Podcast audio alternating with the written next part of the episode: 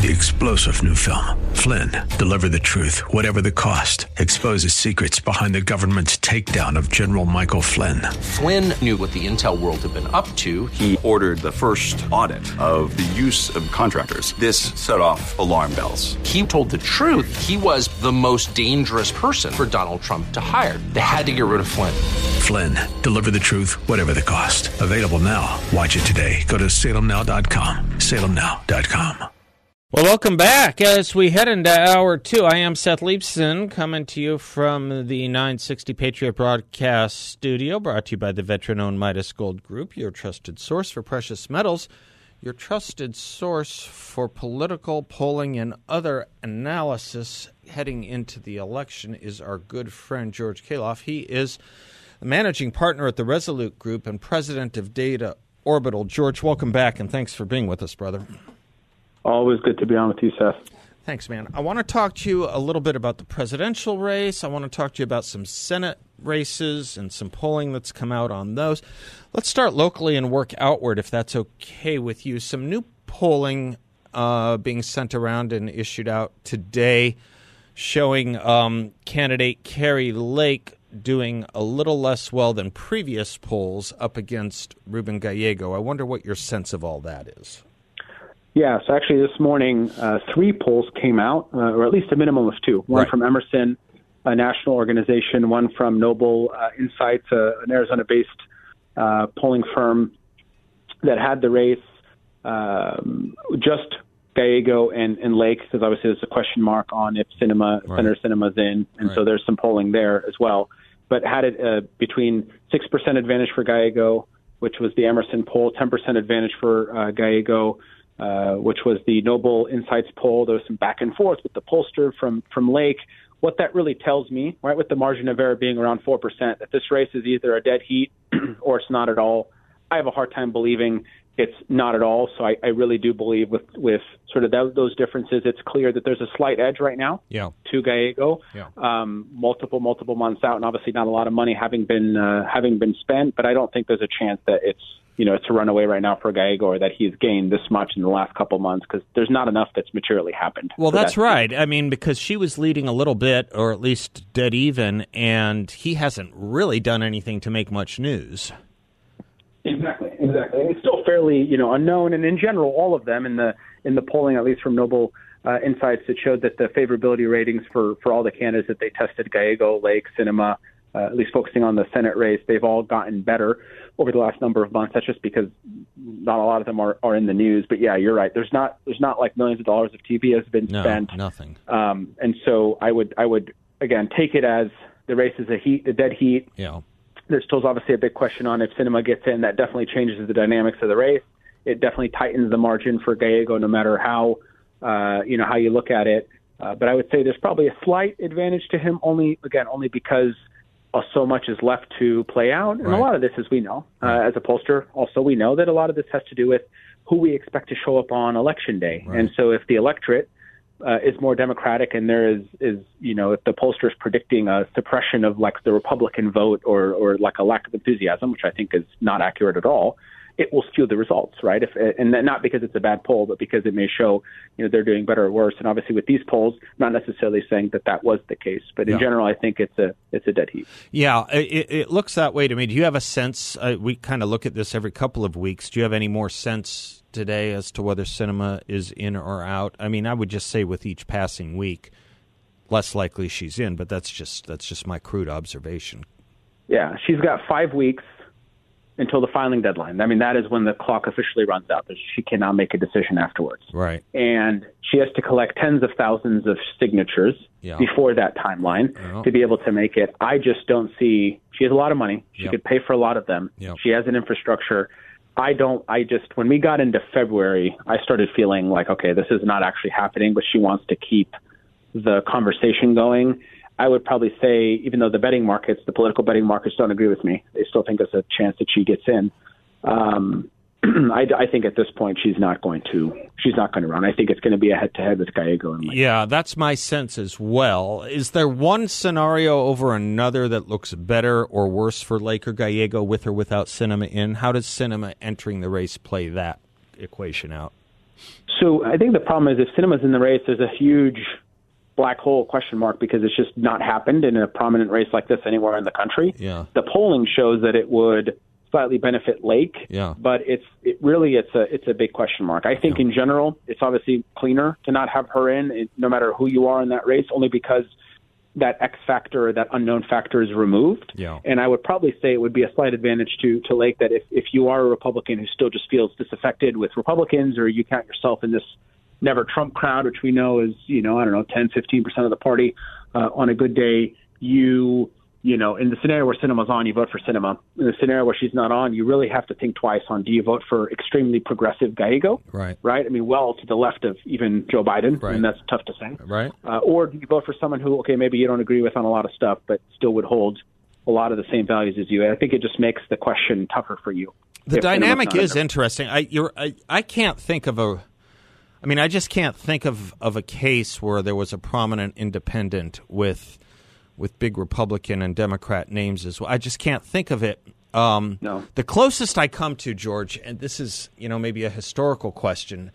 Um, we were all so much younger then, but there was a 1986 governor's race here where Evan Mecham won 39 or so percent of the vote against Democrat Carolyn Warner and an independent Bill Schulz, who was a Democrat. That might be the closest thing. I know we have to go back that far. I don't know. Yeah, but think about that. The right? state has changed too, ago, I'm guessing. Yeah. yeah, yeah. Thirty-four years ago, but the state is is unrecognizable. Thirty-four Yeah, years yeah. ago, uh, the areas where most of us live and Yeah. most of the listeners live were, was farmland. Yeah, right. It was yeah. not even contemplated in Arizona. Yeah. Uh, so, so you're right. I mean, that is a, that's an exact comparison.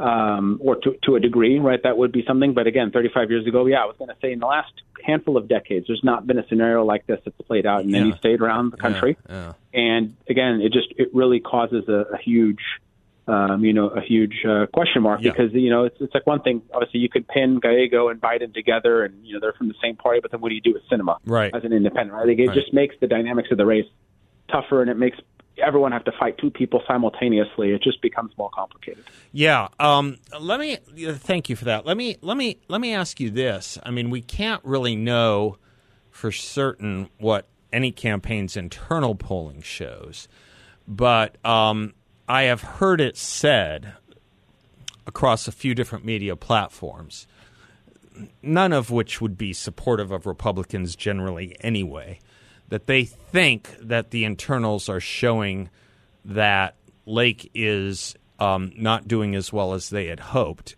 I have to tell you, I, I don't know. I mean, we don't have any insight into the internal pollings, but the truth is, again, at this point, it just seems so darn early to know much, especially when you don't even know who you're up against quite yet. Exactly, exactly. I mean, the dynamics of the race is a big deal. The position that the country's in is a big deal, and no one spent money yet Yeah. highlighting, Yeah. uh, not real money at least, Yeah. highlighting the true progressive record that Gallego had. Look, Gallego. I mean, it, oh, so let me say this: when when Senator Kelly ran, even for the first time, ran for reelection, when Sinema ran, they did not. I mean, they had a progressive record, but there was a lot of things that they could try to show and paint that they've worked across the aisle and whatnot, even Yeah. though it was very precarious at best to to convey. I mean, Congressman Gallego is going to have an exceptionally difficult time too, and he's also, frankly, has a very how should I say this intense personality. I mean, there's a lot of He's not a likable person. Um, Yeah, I'll, I'll he's say it. on Twitter. yeah, yeah. I mean, he cusses people out. Yeah. He, he trashes people publicly. He hasn't Yeah. done that in a while for obvious reasons since he started running. But he has a very intense uh, public persona. Yeah. And so, you know, that that's going to all be highlighted, and that matters to Arizonans, right? That's going to invariably going to be part of the mix. So, Yeah. He's a big unknown versus Lake. Everyone knows it, right? Her name ID is nearly universal now. Right. Gallego doesn't have that. Uh, doesn't have that benefit. But you know, there's one thing. You tell me if I'm wrong. And again, I sometimes enter into the romantic of romanticism of politics here. One thing about Lake that I'm not sure is well enough known, and maybe more with right-leaning independents and Republicans, is you know there's an image of her from the media, but then there's you know the policy positions that she has staked out none of which anyone can point to me are anything other than standard Republican Party policies. That is to say, there's this effort by the media to turn her into some kind of extreme right wing figure. I don't know where this comes from other than just the media shifting these windows all the time on us. But it's it's it's a fairly sta- it's a fairly standard Republican candidacy, from what I can tell. Yeah, yeah. I mean, like, look, that's why the National Republican Senatorial Committee Yeah. has already endorsed her, Right. And it is the job of anyone who doesn't like Republicans now to, Yeah. to paint us as as crazy, whether you are or are not. Which is why, by the way, the average voter has fatigue from being told that someone's crazy, Yeah. no matter who the someone is, and, and eh, frankly, left or right, because. You know, you hear the same thing over and over. It becomes, you know, to use the phrase "desensitized." It, it Yeah. loses meaning. The yeah, yeah, yeah. After a while, yeah, you start you stop listening to yeah. Yeah, after a yeah, while, just, Chicken Little. It's just noise. You're right. You're right. So you have to be really dialed in. Look, there's for, there are some people that are very dialed in that harbor all kinds of intense feelings, good and bad, with with with Lake. But the average voter, I I just don't think they're they're cataloging all these things that have been done in the past are going to be said because a lot of it's noise and they want to understand. Okay, who, I think that's right. The best direction I think that's right. Uh, let me let me jump around a little on a few other races when we come back. You can stay for just a little bit, George. You're okay for a couple of few segments. George Khalaf is my guest. He and I will be right back. Welcome back to the Seth Leibsohn Show. George Khalaf is our guest, political consultant and pollster with the Resolute Group and Data Orbital. I, George, I said I wanted to kind of start with Arizona and move outward. I want to talk a little bit about California, eh, but let me let me just take the cue you were mentioning earlier about the investment of the media, the Democratic Party um, narrative to make Republicans sound look crazy, crazy or racist, maybe. Um, President Biden last night said that he served in the past. He uh, quote directly: "I've served with real racists." But guess what? These guys are worse. These guys do not believe in basic democratic principles. There is obviously an attempt and effort to paint the Republican Party as racist. That's been going on for a long time. Uh, Joe Biden has been fixated on being a, a, the Republican Party being a threat to democracy. Where does this emanate from? Honest to God, I mean, where does it? Where, where do you get the idea that this is a party of race? Who is saying anything racial other than Joe Biden at this point? So that's the that's the problem, right? So they know, and their their folks know that, like, look, there's on the on the on the issues that are matter most right now to people in America, voters. It's securing the border because they don't want lawlessness on our streets. It's the economy and the ability to have us afford. Well, their track record on that is like an F minus if we're being generous. They're Yep. they're a zero. They're the kid who didn't even show up to class. Right. They, you know, an F at least connotates you maybe attempted something. They didn't even show up. you showed Right. up. Yeah, okay. Yeah, you know, like like the, the price of entry is showing up, and they didn't even do that. Okay. Well, on this issue, I mean, obviously, who you know, you walk around the average person who here likes a racist, right? We know what that connotates. We know the images that that invokes, and a bigot, and all those things. And so, of course, why would you not uh, try to paint your opponent as that thing that they know the average person, you know, try to distract from these other issues the average person hates? And yeah, they're finding someone who maybe they affiliate. It doesn't mean we as Republicans affiliate with them, but they affiliate with the Republican, or they somehow call themselves that, and they they say something that is abhorrent. Uh, you know, they say something that is completely disgusting, and then they say they paint everyone with that one random person. I don't want to give an example to kind of uh, to to to even sort of give it uh, the, the time of day, but just in general. And then they try to paint the whole party because that is the only thing that they have going for them, right? They can't. What are they going to? Is Joe Biden campaign going to point to? You know how awesome they have done, and they tried Bidenomics and all that, and I feel like it fell flat. Why? If it didn't fall flat, they'd still be doing it. Why have they now pivoted back to just demonizing Republicans versus building themselves up? Because it didn't work. The voters were not buying what they were selling. They weren't picking up what they were putting down, whatever metaphor you want to use, because they don't have a track record of success on the issues that the average American, and in our case here, the average Arizonan cares about. So they are then left with, you know, making stuff up in, in a in a in a large regard, or amplifying a small, small, uh, maybe vocal uh, uh, example of, of something that someone did that was, was horrible, and they may, uh, you know, they may call themselves a Republican and then trying to paint the entire party with that one example. Yeah, there is that, but it is ongoingly difficult to, it seems to me, paint a party of. Um, well, I mean, just look at the primary, whether it's Vivek Ramaswamy or Tim Scott or Nikki Haley. I'm sure there are others I'm not thinking of. I, a party of George Khalaf and Seth Leibsohn. It's hard to think. It's hard to think that this is a party that really is the party of racism. It, it, it's very difficult for me to grasp that, but I think it's another Chicken Little situation where the word has stopped meaning anything. Yeah. I, I Yeah. by the way, I think that's a horrible thing. I mean, I you probably join me in thinking that there are a few things worse than racism in a society. I, I happen to think it's about the worst thing in a society. Um, it's terrible that they have rendered that word meaningless because it is an important Yeah. word Yeah. to use to call it out when it appears. I think, and now And- we just don't have that word anymore. And you know, Seth, when I am uh, when I step out of the when we step out of uh, our bubble and Yeah. we just are hanging out with, with with the average person who does not do this for a living, Yeah. right? Yeah. Um, the conversation that I overhear, and again, they're not saying it to me. And a lot of these scenarios, I'm not even like a party to this conversation. You know, you're at a barber shop, you're, you're hanging out with whatever. it's the last friends, thing we want to do. I know. I Right, like, like- yeah. right. I know. Yeah, I like, know. oh, I know. Yeah, I'm the political guy. Come talk to me. I'm not joking. The conversations that I hear, and this isn't just I'm hanging out only in conservative areas or, or with people that you would think are from young, Yeah. old, men, women. Right. They are frustrated, and they are actually mocking. I'm not. I'm not, no exaggeration. I'm not saying that they're throwing tons of love to Republicans per se. You know, some of them are, some of them are not, but they are openly just just absolutely appalled and or mocking and or just mind blown by commentary that's coming from the left. It is happening in just I'm hearing it. I never heard um, as many people, in my opinion, uh, or at least in the last decade or two, talk publicly about politics in this intensity. Um, at least about American politics, and have this level and this sort of focus area on one party, and they just are confused as to like how. could you- And again, sort of connecting to your point, it is hard to convince people of this, and the thing is, they're not convincing people of this. That's Yeah, the problem. yeah. You know, they their only hope is to maximize votes from people that like. That's it. There's there's thirty percent of almost any state, give or take, who's who's not just bought into the message. They are through and through progressive. That's what they believe. That's what their worldview. But for fighting about the remaining 20 to 25 percent of people in the middle, it's, they're hard pressed to convince people of this. And the more they, in my opinion, they escalate the rhetoric Yeah. uh, on Republicans.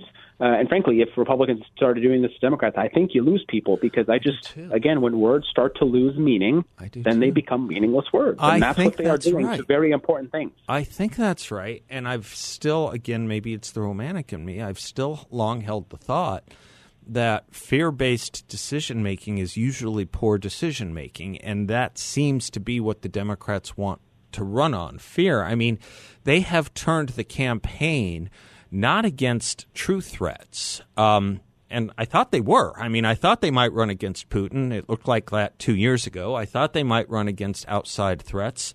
They certainly have enough to run on. Uh, there certainly are enough of them China, Iran, you name it.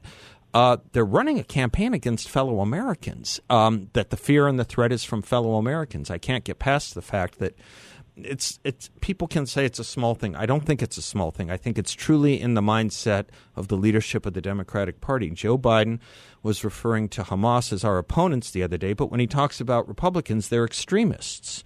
Um, I, I think that ideology dominates the Democratic Party. They have set about a campaign of paranoia and fear about fellow Americans. That's what it seems like to me. Yeah. And what Americans want Americans want to be told the truth. Americans want to grapple with tough issues. We're not afraid, as a country, as a people, we're not afraid about talking about tough things. We're not afraid about disagreement. But we do want a vision and a hope for the future. We do not want to be uh, talked about just in fear terms.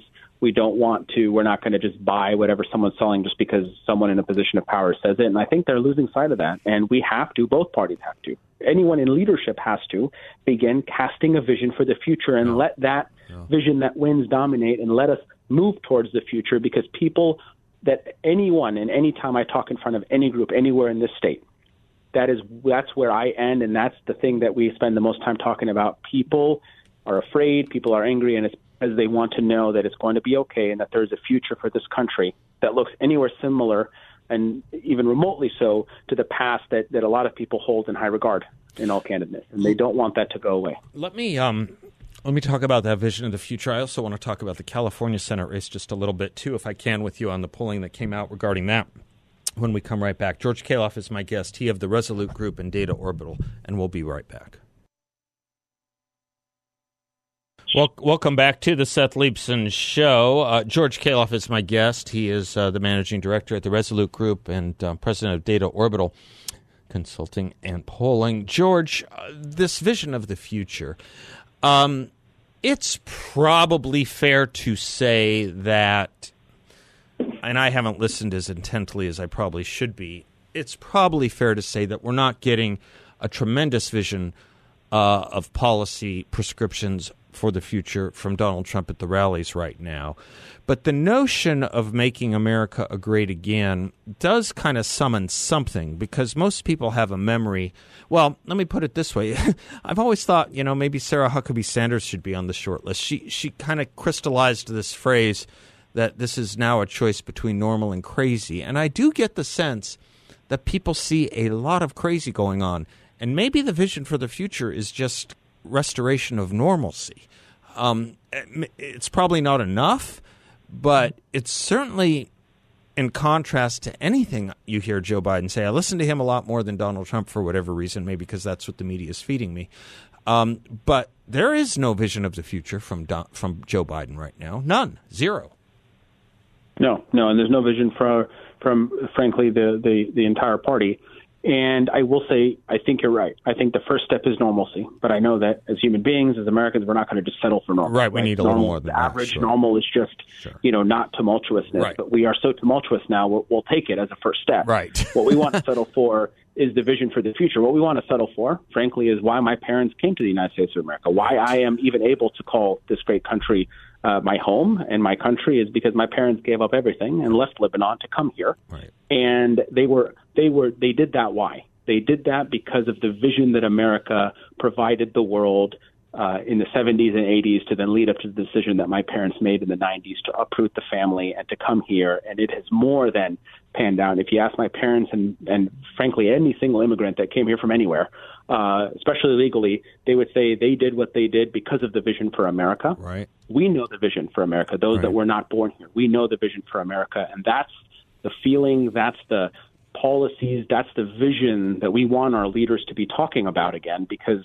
that's what makes America amazing. I think That's people know this. I, I think in their bones they kind of know this that there's something that's been lost. I think they do know this. Um, certainly, I mean, I'm just thinking. I haven't thought about that in these terms in a long time until you just raised them. The the immigrant story, the immigrant that has done well in this country. Um, you and I know a bunch of them in the Republican Party. We're both uh, working hard uh, on on Dr. Zuhdi Jasser's uh, behalf. For example, he has a similar story from a similar part of the world. Thing my family's story from Lithuania. Um, whatever middle class attributes I have, I'm living better in, in this country as a result of my par- great grandparents moving here from grandparents moving here from Lithuania than if they were to succeed to the kingdom of Lithuania or whatever it is there. Right? There is that sense that that's gone. Excuse me. Sorry. There is that. I think there is a sense. Maybe it only matters to people over 50. I don't know. But there is the sense that that's missing. I, I think it matters to everyone. I just think if you're if you're young and you don't remember those, or if you've been told that that was a that was either fake or that wasn't, or who knows some of the, some folks may not even know that that was the vision for America at a certain time, or Right. that it was linked to racism, or that it was only available to certain people. Right. Obviously, my retort to that is.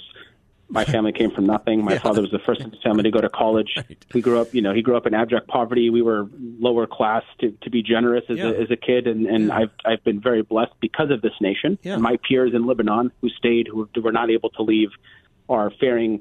I don't know. You know, this is going to Less sound well. exaggerative. Yeah, less hundreds well. and hundreds percent worse than, Yes. than I am. Yes. And so I think it matters to them. They just don't know that that's what they're looking for. Ah, they're, they're looking for this other thing that seems new, but it's actually not new. It's it's it's what America has always been, and it still continues to be in the hearts of so many Americans and in the minds of so many Americans.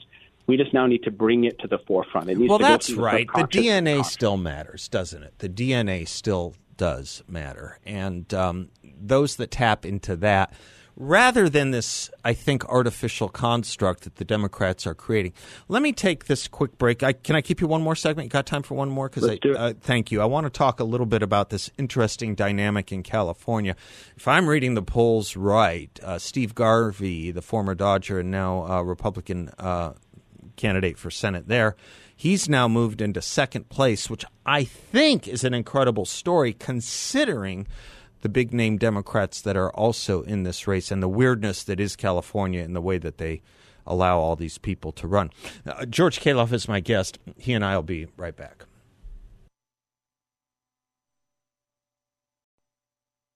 Welcome back to the Seth Leibsohn Show, coming to you from the 960 Patriot Broadcast Studio, brought to you by the veteran-owned Midas Gold Group, your trusted source for precious metals. George Kaloff of the Resolute Group and Data Orbital is my guess. New poll out, if I read it right, out of California in that Senate race, reminding people uh, that Adam Schiff is campaigning for the Senate, and um, Steve Garvey, uh, running as a Republican, has uh, leaped into a, a, pretty interesting, seems to me, pretty interesting second place, uh, 28 to 26, with some other big Democrats named, big name Democrats in that race, like Barbara Lee and Katie Porter, who was kind of the darling of the Bill Maher crowd.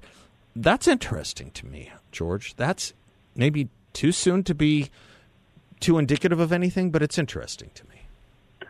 No, it, it is. It is. And look, California has a I mean, California's California, and with their open primary or jungle primary, where everyone from both parties, any party, I should say, not both, any party runs on the same ballot, uh, it is often top two Democrats. Right. it's just Democrats fighting against each other in right. the primary and in the general. Uh, they right. They're running for Dianne Feinstein's seat. She did not have exactly. a Republican opponent last time. That's right. Exactly. Right. Exactly. Right. Um, so you know, so so it you know, it absolutely is interesting that he is there. Now, there's some interesting commentary that's coming out and some people are saying this is why. I don't know if this says the full picture because obviously California is as tilted left as it is, still has a lot of people and still has, uh, you know, in the, in the, you know, a decent percentage of registered Republicans, and if they all banded together, absolutely could get them into second place. But it's because there's some games, I should say, being played by Republic uh, Democrats yeah. that are lifting up.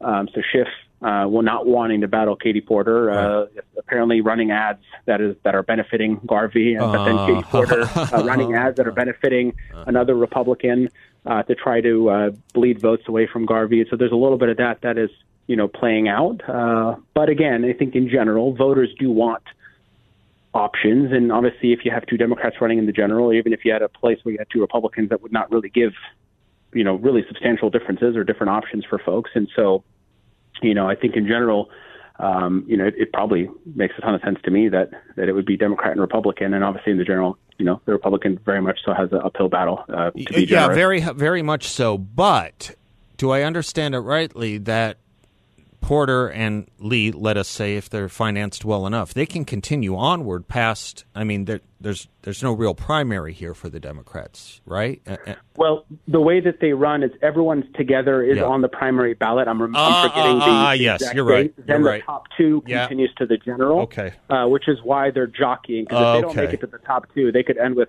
buckets of money, but it would, you know, you're right. Uh, yeah, yeah, No, you're right. Okay, so it could end up theoretically being Schiff versus Garvey after the primary because they're the top two, and then anyone else who was supporting Porter and Lee as Democrats would likely vote for Adam Schiff. They certainly exactly would. okay, okay, exactly. okay. Yeah, that's okay. why.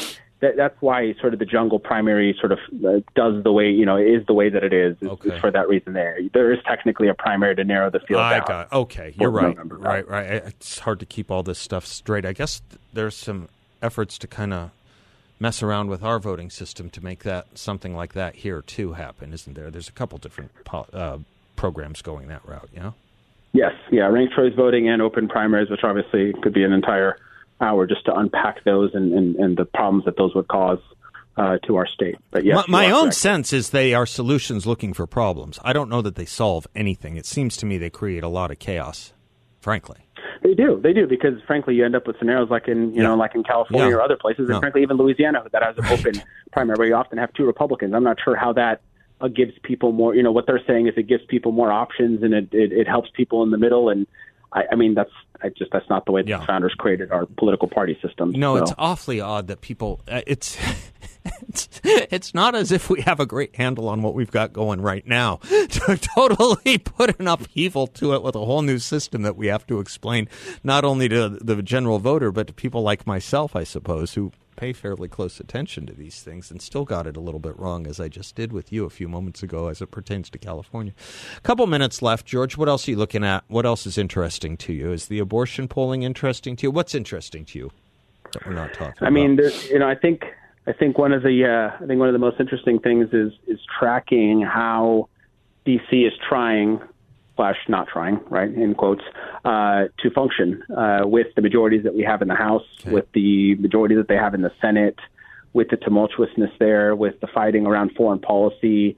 I think it's going to be very interesting, and there's lots of commentary going into because of the foreign policy issue, particularly Israel and Hamas, that Joe Biden is worried going into Michigan, which has by far the largest percentage. Uh, of the electorate that is uh, yep. that is Muslim. Yep. Uh, is that, is that a big issue? I, have read a lot about it. Is it a big? Is it a real issue for the Democrats? You think? I mean, they are they are trying. There are people and activists on the ground that are very prominent that are waging a none campaign and to to try to bring his percentage down enough so that he feels the pain, quote unquote, yeah. even if he wins. And again, there's not a real challenge there, and he'll win the delegates, but to send a signal yeah. that they can mobilize a lot of votes, that's a big deal. But even the Russia Ukraine, I mean, there's a lot that's unfolding nationally, but the problem is there's almost so much unfolding all the time. Yeah. It is just becoming a blur for the average person. So yeah. unless you are really dialed in, and even for someone like myself and you, we're not going to catch everything, and we're intentionally seeking it out, let alone the average person who's just seeking to live life and to take care of their family and to go to their jobs. They're going to be missing most of these things, uh, and and that's a problem though because there's a lot of important stuff. There's a lot. I got. I want to validate though what you just said, um, and make the average voter feel better too. I was talking to a friend of mine this morning um, who was asking me about a big piece of legislation going through D.C. right now, and I said, I just, I, you know, I know of it, but I haven't really followed it. I don't have much saying. Said, How can you not know about this? Because I am working on like ten other things, you know, and there's and there's not enough um, in my three-hour radio show to cover those ten other things. How can you expect someone who's not a professional to be tracking all exactly. this stuff? Yeah, no, I just wanted to validate your point with that little anecdote from this morning. I felt guilty about it a little bit, but truth is you can't. It's it's just things have become very complicated, and I guess it's our it's our job to point out what's the important, what's the critical, and what's the frivolous. Well, you're very good at this, George, and I appreciate you uh, checking in with us on these things as you do. Always good to be on and unpack all this with you, Seth. All right, Talk brother. Soon. Thanks. We'll be in touch. George Khalaf, K H A L A F, from the Resolute Group and Data Orbital. And I'll be right back. Portions of the show are brought to you by our friends at YRefy. Check them out at investyrefy.com. That's invest, the letter Y, R-E-F-Y dot com, or give them a call at 888-Y-REFI24. They have uh, an investment opportunity for you in a secure and collateralized portfolio where uh, there are absolutely no fees. And there is no attack on principle if you ever need your money back. Obviously, you get a statement monthly, no surprises in it and you can turn your income on or off or compound it, whatever you like. And the best part is you can earn up to a ten and a quarter percent fixed rate of return, and it's not correlated to the stock market or the Fed. Think about that: ten point two five percent fixed rate of return. Again, check them out at investyrefy.com. That's invest the letter Y, then R E F Y dot com. Um, we went out of that last segment with a song from the Free to Be You and Me album by Marlo Thomas and Friends, um, sung by the New Seekers uh, with Marlo Thomas, 1972. And I was thinking about that in respect of my monologue earlier today, where I was talking about the Marxist feminist movement that was in Kuwait at that time, circa 1972. And um, the two very different visions of what feminism was um, then. If you think about um, what Marlo Thomas, and if you go back to the Free to Be You and Me album, it was a huge, huge album. I, I think it went platinum. It was everywhere. It was as as big as could possibly be. But at the second you know, in the second wave of feminism, there was also this neo Marxism stuff, uh, the personal is political kind of stuff, where they were trying to end uh, the notion that gender had any meaning whatsoever. If you go back to the Free to Be You and Me lyrics, you see songs on that album by Marlo Thomas and Harry Belafonte. Good, you know, solid liberals, not conservatives. Uh, Belafonte, perhaps even farther than a liberal and go and read those lyrics. They would be stunning to you. They couldn't be played in most schools today. There's a lyric, for example, Marlo Thomas sings, Mommies can be almost anything they want to be. And Harry Belafonte comes in and says, Well, they can't be grandfathers or daddies. And then he does his stanza. And he says daddies can be almost anything they want to be. And Marlo Thomas breaks in and says they can't be grandmas or mommies. Well, when Sarah Huckabee Sanders says we're talking about a difference not between right and left anymore, but crazy and normal, that's what she's talking about. All right. Well, you reminded me of it with that song in the last segment, David. Thank you. All right, Hugh it's Hallman. not my fault. No, it's not. No, it's not your fault. A lot of things are your fault. That isn't.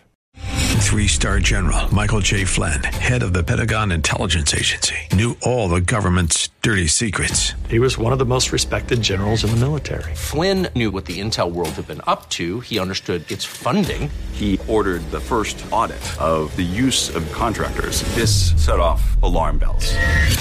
The explosive new documentary, Flynn, Deliver the Truth, Whatever the Cost, uncovers the facts behind this scandal. Flynn told the truth. He was the most dangerous person for Donald Trump to hire. I find out the worst enemy that I'm going to face in my life is right here in America. They took my assessment and they wanted me to change it. And I was like, I'm not changing it. They had to get rid of Flynn with in depth interviews, archival footage, and never before seen personal records of the man behind the headlines. I just felt like I was drowning. Flynn, deliver the truth, whatever the cost. Available now. Watch it today. Go to salemnow.com. Salemnow.com.